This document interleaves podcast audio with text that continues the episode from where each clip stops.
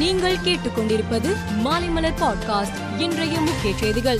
தமிழ் தந்தை சீபா ஆதித்தனாரின் நூற்று பதினெட்டாவது பிறந்தநாள் விழா இன்று கொண்டாடப்பட்டது.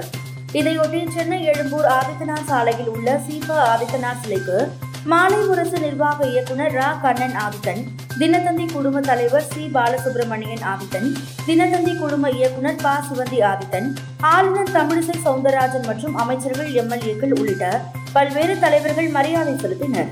தமிழ்நாட்டில் பண்டிகை காலங்களில் ஆம்னி பேருந்து கட்டணங்கள் பல மடங்கு உயர்த்தப்படுவதாக குற்றச்சாட்டு எழுந்துள்ள நிலையில், இது தொடர்பாக போக்குவரத்து துறை அமைச்சர் சிவசங்கர் ஆம்னி பேருந்து உரிமையாளர்கள், ஆம்னி பேருந்து சங்க நிர்வாகிகளுடன் ஆலோசனை நடத்தினார்.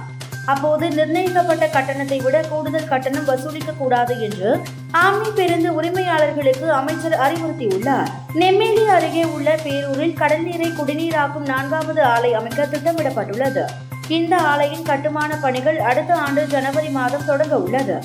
இந்த திட்டத்தின் மூலம் தினமும் நானூறு மில்லியன் லிட்டர் கடல் நீர் குடிநீராக்கப்படும். ஐந்தாயிரம் கோடியில் இந்த திட்டம் செயல்படுத்தப்பட உள்ளது. ஆர் எஸ் எஸ் பேரணி மூலம் தமிழகத்தில் மதவாத சக்திகள் காலூன்ற முயற்சி செய்வதாகவும், ஒருபோதும் அதனை அனுமதிக்க கூடாது என்றும் மதிமுக பொதுச் செயலாளர் வைகோ கூறியிருக்கிறார். தமிழகத்தில் பெட்ரோல் குண்டுவெடிப்பு புதிய மாடலாக உருவெடுத்து உள்ளதாக கூறிய ஜி கே வாசன், காவல்துறையின் தாமதமான நடவடிக்கையினால் அனைத்து தரப்பு மக்களும் அரசின் மீது நம்பிக்கையை இழந்துள்ளதாக கூறியுள்ளார். காங்கிரஸ் தலைவர் தேர்தலில் போட்டியிடும் சசி தரூர் வரும் முப்பதாம் தேதி காலை பதினோரு மணிக்கு வேட்புமனு தாக்கல் செய்ய உள்ளார். பாப்புலர் பிரண்ட் ஆஃப் இந்தியா முக்கிய நிர்வாகிகளிடம் நடத்தப்பட்ட விசாரணையில் பல தகவல்கள் கிடைத்த நிலையில், இன்று மீண்டும் பாப்புலர் பிரண்ட் ஆஃப் இந்தியா அலுவலகங்களில் மீண்டும் என் ஐ ஏ அதிகாரிகள் சோதனையில் ஈடுபட்டு உள்ளனர்.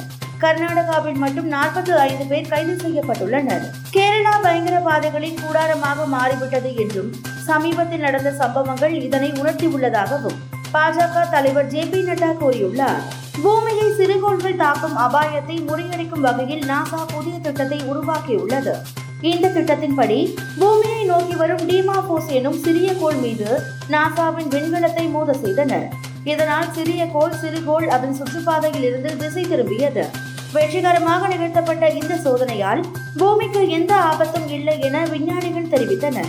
ஜூலியஸ் பேர் ஜெனரேஷன் கோப்பை ராபிட் செஸ் போட்டியின் இறுதி சுற்றில் உலக சாம்பியன் மேக்னஸ் கால்சன் இந்திய கிராண்ட் மாஸ்டர் அர்ஜுன் எரிகையை நான்கு புள்ளி ஐந்துக்கு பூஜ்ஜியம் புள்ளி ஐந்து என்ற புள்ளி கணக்கில் வென்று சாம்பியன் பட்டத்தை கைப்பற்றினார். மேலும் செய்திகளுக்கு மாலை மலர் பாட்காஸ்டை பாருங்கள்.